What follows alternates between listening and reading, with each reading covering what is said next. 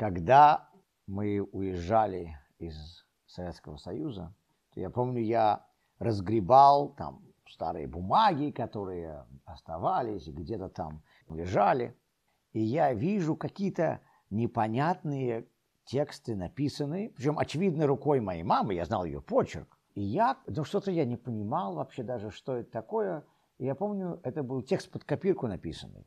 Я спрашиваю мамы, это было что-то связанное с марксизмом, ленизмом. Моя мама говорит, что нам нужно было давать отчеты о том, как мы вплетаем идеи марксизма и ленизма в то, что мы преподаем. Я говорю, мама, но ты же математик, ты преподаешь в институте математику. Она говорит, да, ну нам нужно было об этом писать отчеты тоже. Вот это мои отчеты. Я говорю, окей, все понимаю, но почему это написано под копирку? Она говорит, потому что я писал под копирку, каждый год сдавал одно и то же. Я говорю, а они что, не, не видели, что это одно и то же? Говорит, что их кто-нибудь их вообще читал, говорит моя мама.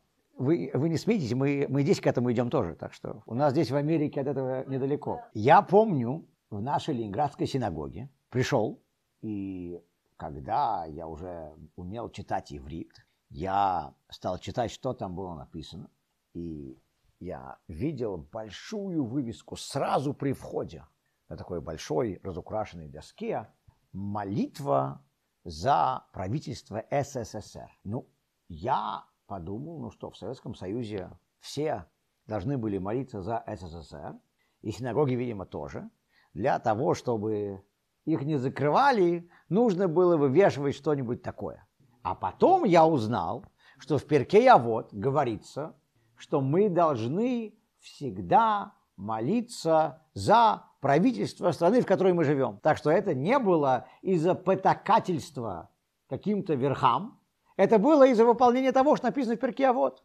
Итпалел бы шломошель малхут. Человек должен молиться за здравие государства, в котором он живет. Почему? Сказано в Перке вот. Потому что если бы не правительство, то люди бы Хаим Блоо, люди бы съели бы друг друга заживо. Люди бы проглотили бы друг друга заживо. Так сказано. Появляется несколько вопросов. Во-первых, когда мы говорим о том, что вообще, чем является Перкеавод. Перкеавод – это не книга Галахи, это не книга еврейского закона. Перкеавод – это книга моральных поучений то, что на арамейском называется «милта де хасидута», что переводится как то, что полагается делать благочестивому человеку. Это требования, которые выше буквы закона. Это то, что мы должны выполнять уже помимо того, чему нас обязывает буква закона. И вот в такой книге говорится, что человек должен молиться за благостояние государства. Почему? Потому что если бы нет государства, то люди бы проглотили друг друга заживо.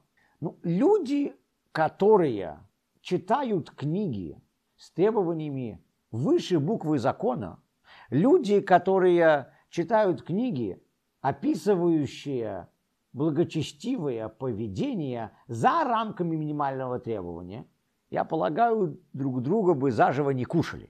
Они вначале бы поджарили, очистили. Заживо, заживо неприлично. Приличные люди из горла не пьют. Почему же в этой книге говорится такая странная метафора? Мишна могла бы сказать, а вот могли бы сказать, что молись за благостояние государства, потому что если бы не государство, люди бы плохо себя вели, люди бы превышали скорость. У нас есть, слава богу, государственные законы, поэтому никто скорость не превышает, правильно? кроме меня. Странная метафора. Это утверждение звучит как призыв к тому, чтобы мы ценили государственную систему, в которой мы живем, потому что если бы не эта государственная система, то была бы преступность на улице, и люди бы убивали друг друга. То есть э, в многих американских городах люди на своей практике увидели, что все-таки полиция в городе нужна, и упразднение полицейских участков и упражнения полиции в городе ни, ни к чему хорошему не приводит. Тора это предсказывала еще пару тысяч лет назад. Мы могли бы так подумать, но это не так, потому что Тора здесь говорит о чем-то совершенно другом. Кроме того, что говорится, что в принципе человечеству нужна власть, которая устанавливает порядок. Это само собой разумеется. Но здесь говорится о чем-то более утонченном. Здесь говорится, что если бы не власть, если бы не государство, то люди бы проглотили бы друг друга заживо. Что это означает? Проглотить второго человека заживо, метафорически, по крайней мере, означает не давать другому человеку собственного пространства, надвигаться на него, заставлять его делать то, что тебе кажется лучше. Мы знаем, что люди, которые любят друг друга, часто ссорятся. Почему? Потому что я тебя люблю, и я хочу наилучшего для тебя, и поэтому я хочу, чтобы ты делал то, что лучше в моем понимании. Я знаю, что, по крайней мере, в моем сознании для тебя лучше. Я хочу, чтобы ты это делал. Почему? Потому что я за тебя беспокоюсь. Это проявление любви. И такое поведение не предоставляет для второго человека собственного пространства. И Перке вот книга, которая говорит о людях, которые живут, безусловно, по букве закона. Это книга, которая написана для тех, кто уже усвоил букву закона. Теперь мы хотим жить выше буквы закона. Мы хотим жить благочестивой жизнью поверх минимума, который требуется. И вот здесь Перкеавод говорит, слава Богу, что у нас есть законы. Почему? Потому что если бы не эти законы, то я, как человек, который уже усвоил то, как нужно жить, и не только усвоил то, как нужно жить, я сейчас изучаю то, что требуется поверх минимума. Я изучаю моральный кодекс благочестивого человека. И я теперь это все усвоил. Теперь, если я все это усвоил, я пойду смотреть, чтобы все так и жили. Я буду проверять, правильно ли вы живете. Поступаете ли вы по букве закона, или вы живете еще лучше сверх минимума, который требуется. И пятикнижие нам дает определенные законы. Мудрецы дают определенные законы поверх этого. Потом Перкиаво дает уже более высокий этический кодекс. Я хочу, чтобы все им этим законам следовал. Это называется глотать другого человека заживо. Именно поэтому Ребе говорит, и используется эта терминология. Глотать заживо – это не значит убивать. Наоборот, говорится, глотать заживо. Я, тебе, я тебя оставляю живым, но я тебя проглатываю. Я технически тебе даю жизнь, оставляю тебе жизнь. Ты продолжаешь жить, но я тебя проглатываю, я тебе не даю твою свободу. То, что я сейчас говорю, это написано в беседах Рэбе. Рэбе этим, этим поделился на одном из своих фарбрингенов. Секундочку. То есть теперь вроде бы то, что мы сейчас узнали, является аргументом за то, что в современном западном мире часто называется светское государство. Потому что светское государство предоставляет определенные законы, позволяющие людям сосуществовать. Как говорил Джордж Вашингтон, моя свобода махнуть рукой ограничивается тем пространством, где находится ваш нос. И в государстве могут быть люди, например, разных вероисповеданий. Как же позаботиться о том, чтобы они друг друга не убивали во имя святой идеи, вот именно об этом упорядочивании вроде бы и идет речь здесь, как это сейчас нам кажется. Я совсем недавно видел такую картинку, мим.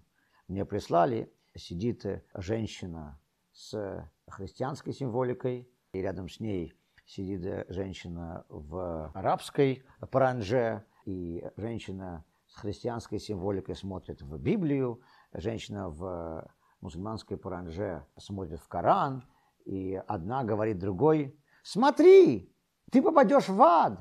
Другая поворачивается к ней, смотри, ты попадешь в ад тоже. Согласно каждой религии, все остальные попадут в ад, поэтому нам вроде бы это светское государство и обеспечивает законопорядочность. Но, как ни странно, это не совсем так, а вернее совсем не так. И если мы будем читать продолжение этой же беседы Рэби, то мы увидим, как Рэби объясняет, что здесь имеется в виду.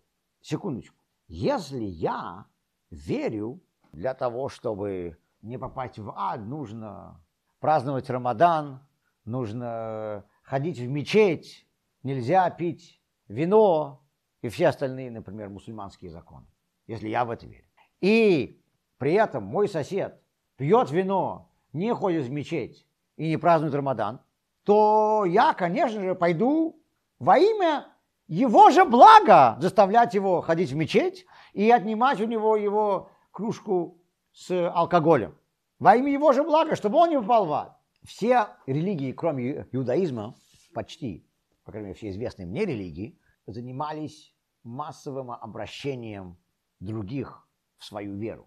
Адвентисты, баптисты, свидетели, они, они, они всегда очень активно пытались пропагандировать свою религию. Тора говорит нам, что как называется Бог? Бог у нас называется царем, царем царей.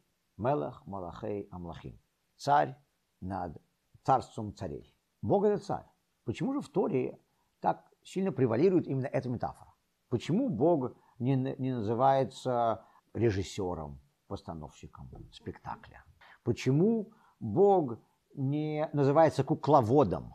Почему Бог не называется пастухом. В определенных местах мы называем Бога пастухом, в частности, даже в наших молитвах на Йом-Кипур и в псалмах Давида. Но это не превалирующая метафора. Самое часто упоминающееся сравнение Бога – это с царем. И это потому, что это то, когда мы смотрим на то, как государство работает здесь, на этой планете, мы понимаем, как Бог руководит этим миром. Государство создает законы, и государство имеет правителя. Это иногда группа правителей, но, по крайней мере, кто-то, кто представляет правление. Бог – это правитель, и он нам дает законы. Теперь нету ни одного государства, где 100% населения были бы законопослушными, и никто бы не, не нарушал ни, никакие законы. В некоторых странах большая преступность, в некоторых меньше, но она всюду есть. И государство предполагает, что люди до поры до времени могут нарушать законы. Это очевидно. Но в каждом нормальном государстве это происходит до поры до времени.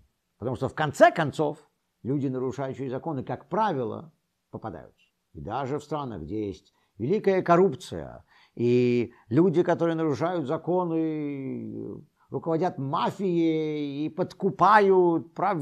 правительство и все что угодно. Знаете что? Приходит время правления меняется. Приходит новый властитель, и э, тогда им уже так просто не живется. То есть Бог для нас в нашем сознании является аллегорией земного управления. В Мишне сказано, да будет ваша боязнь, ваш трепет перед Богом столь же стилен, как ваш трепет перед царем из плоти и кожи. Мы могли бы подумать секундочку, и это все? Вроде бы царь из плоти и кожи должен быть намного, намного менее возвышенным, чем Бог. Мы должны требовать, чтобы люди боялись Бога намного больше, чем царя из плоти и кожи. Не совсем так. Когда мы встречаем царя из плоти и кожи, мы видим реального человека, который может реально нам что-то сделать. Мы это видим перед своими глазами. Так как мы Бога не видим, нам испытывать трепет перед Ним тяжелее. Так вот, в Мишне говорится, чтобы хотя бы мы испытывали трепет перед Ним, как перед царем из плоти и кожи. И поэтому в нашей традиции Бог является именно монархом. Бог называется царем. Поэтому, когда говорится, что мы должны молиться за благо государства, в котором мы живем, потому что если бы не государство, то мы бы проглотили друг друга заживо. Здесь не говорится только о государстве. Здесь, здесь также намекается на Бога. Если бы не законы, которые Бог нам дал, то мы бы проглотили друг друга заживо. Почему? Это важная идея, которую я упомянул в Шабас, это было на прошлой неделе, пару недель назад, о том, что в Торе есть очень много очень хороших идей. Если я буду жить по этим идеям, то я ни к чему хорошему не приду.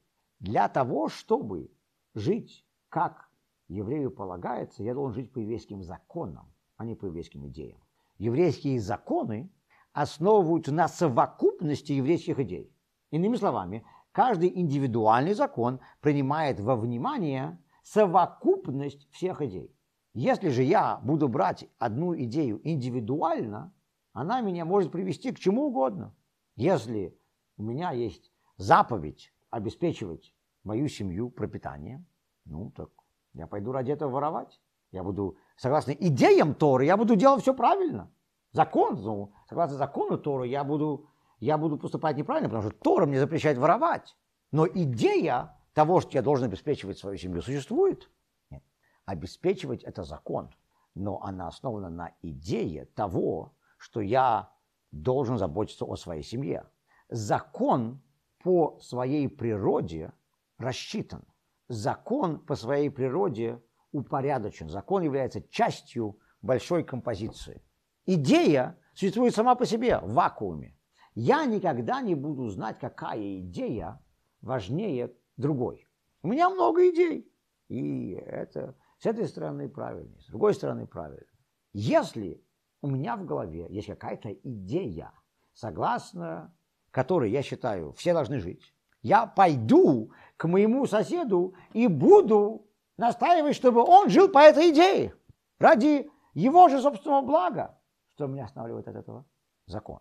Закон, который запрещает мне вмешиваться в жизнь других.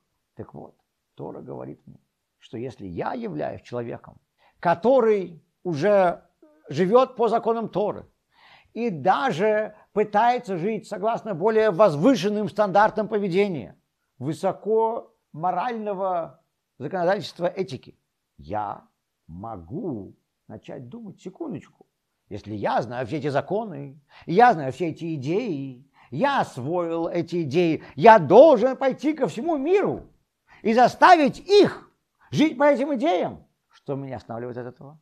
Еврейский закон. Еврейский закон, который говорит мне, это правильно, что нужно стараться жить по этим законам. Это правда, что весь мир был бы намного лучше, если бы все жили по этим законам. Но ты не можешь вмешиваться в жизни других людей без их разрешения. Я не могу заставлять других людей что-то делать. Я должен пытаться их научить чему-то. Совет дать всегда можно. На вопрос, что является советом. Есть история о трех раввинах, которые сидят, и первый из них жалуется, в моей общине никто меня не слушается. Другой раввин говорит, а у меня еще хуже. Я говорю э, людям, что делать. Они специально делают в пику, наоборот. Третий говорит, а в моей общине ни один человек ни разу не делал ничего против моего указания.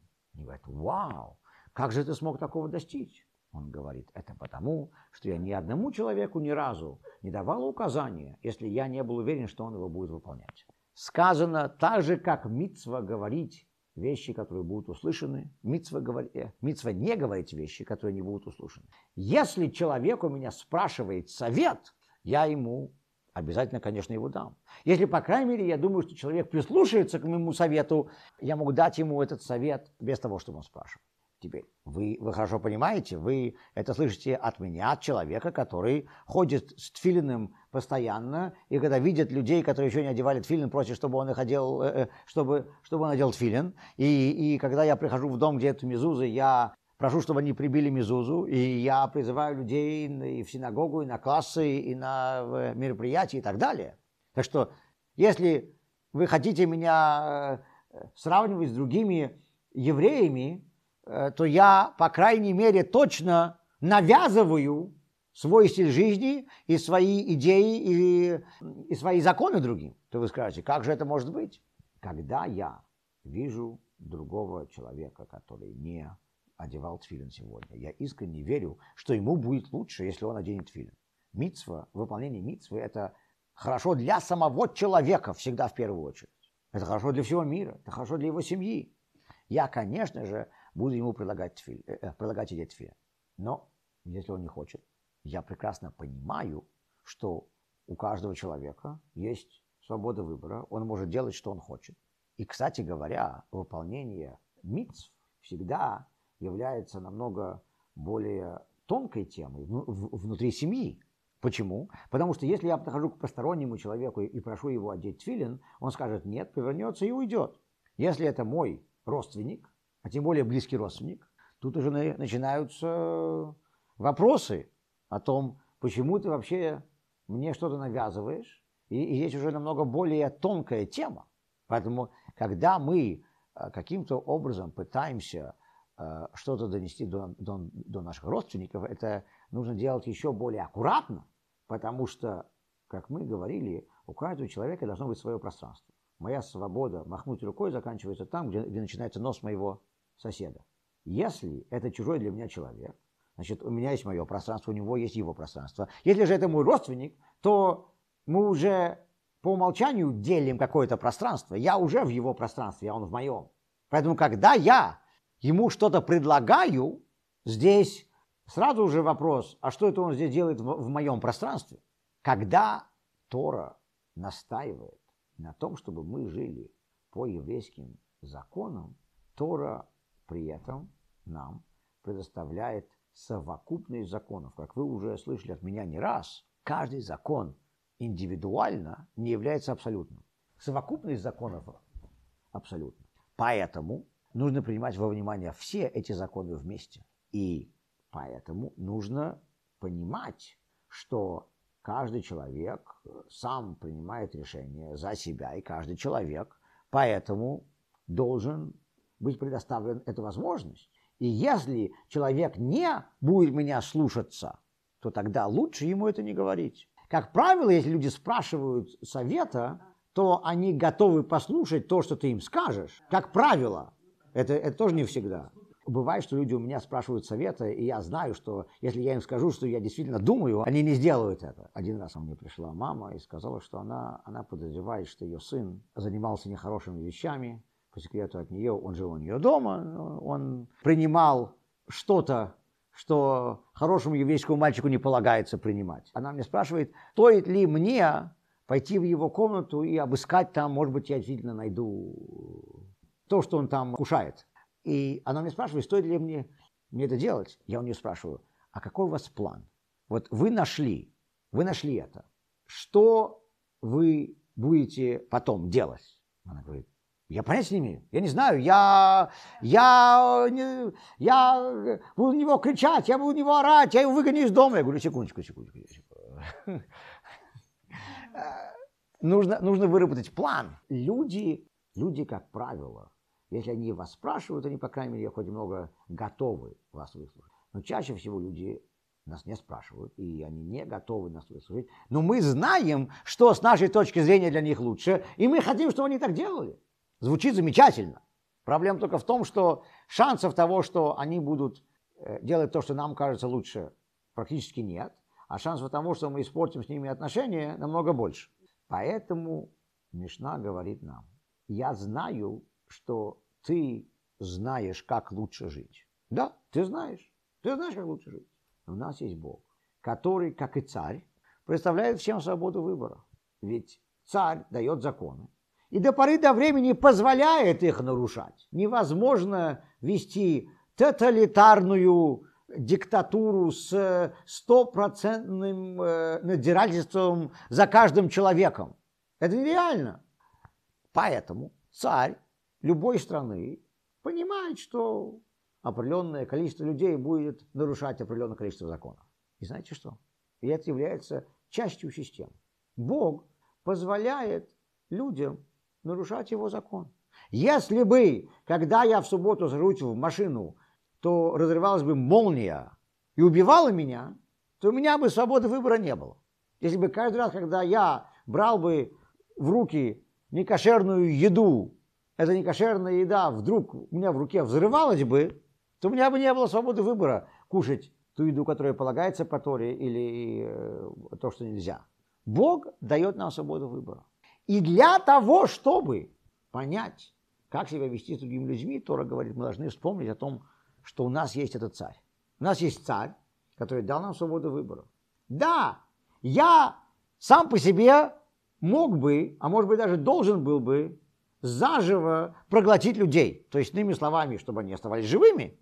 Но я их проглочу, я им не дам свободу движения, свободу действия. Но я должен помнить о том, что у нас есть царь, который мне запрещает это делать. И поэтому то, что в Мишне сказано, человек должен молиться за правительство страны, в которой он живет, потому что если бы не оно, то он бы проглотил своего соседа заживо. Это имеет несколько уровней понимания. Первое, самый простой, это, это правда, что государство обеспечивает какой-то порядок. Самое плохое государство лучше, чем полная анархия. Потому что если была полная анархия, то ни у кого не было бы никакого шанса на выживание. Это правда. Это самый простой уровень понимания написанного. Но более глубокий уровень понимания заключается в том, что без понимания того, кто создал этот мир и кто руководит этим миром, я бы сам хотел бы идти каждому и навязывать ему то, что я считаю для него лучше. Но у нас есть Бог, который сам позволяет людям иметь свободу выбора. И так же, как он это делает, мне нужно уметь это делать так.